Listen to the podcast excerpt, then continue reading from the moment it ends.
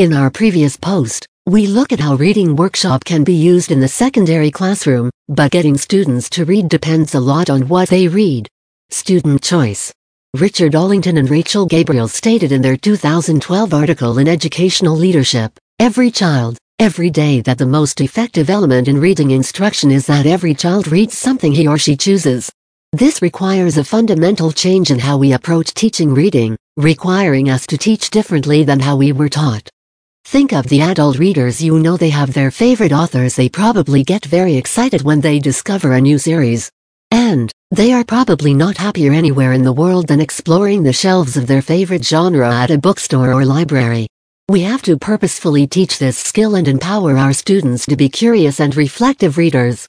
Allington and Gabriel go on to say, the research based on student-selected reading is robust and conclusive. Students read more, understand more, and are more likely to continue reading when they have the opportunity to choose what they read. This won't come naturally to students. It has to be taught, modeled, and encouraged.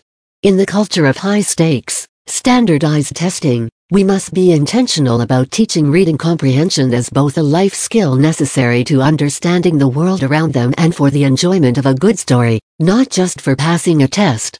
Give students a variety of reading strategies so they have a menu to choose from based upon their individual needs and preferences. Some may want to annotate as they read. Others may like to write summaries as they read.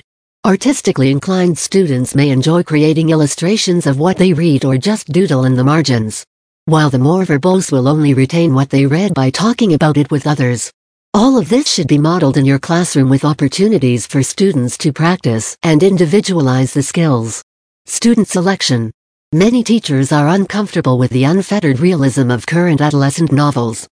Books written for teens today deal with the issues that teenagers are facing, and many do so with the uncensored language and sometimes graphic portrayals of life to which this generation is so readily exposed. Contemporary young adult books address issues like sexuality, racism, sexual assault, extreme bullying, school violence, pregnancy, mental illness, suicide, abuse, and incarceration. Many young adults are dealing with issues like sexuality, racism, sexual assault, extreme bullying, school violence, pregnancy, mental illness, suicide, abuse, and incarceration.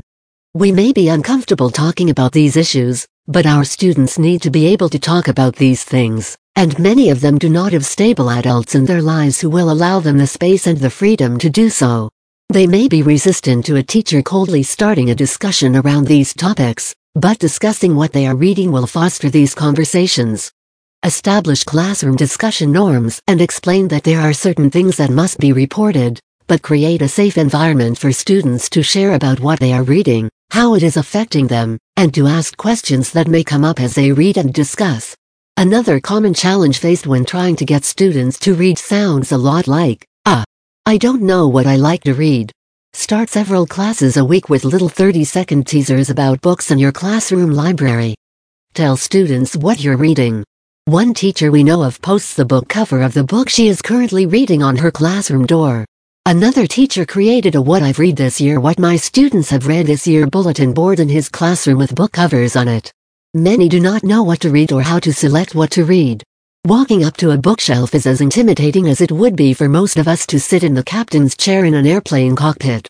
As students hear you and their classmates talk about a variety of different books, they may begin to branch out and try books about people who do not look like them, people who come from different backgrounds, and even people who think and believe differently than they do. A 2017 article titled Emerging Adolescence in Engaged Reading Communities in the periodical Language Arts states, Children explain that vicariously living through characters' dilemmas and weighing their options makes them consider how they are navigating their own present and future lives. This is potentially life-changing. In a culture that is becoming increasingly egocentric, where people are isolated islands staring at a screen and able to surround themselves with voices and opinions that align with their own, we have to teach them how to see the world from other points of view. Maryanne Wolf states it best in her book Proust and the Squid, the act of taking on the perspective and feelings of others is one of the most profound, insufficiently heralded contributions of the deep reading processes.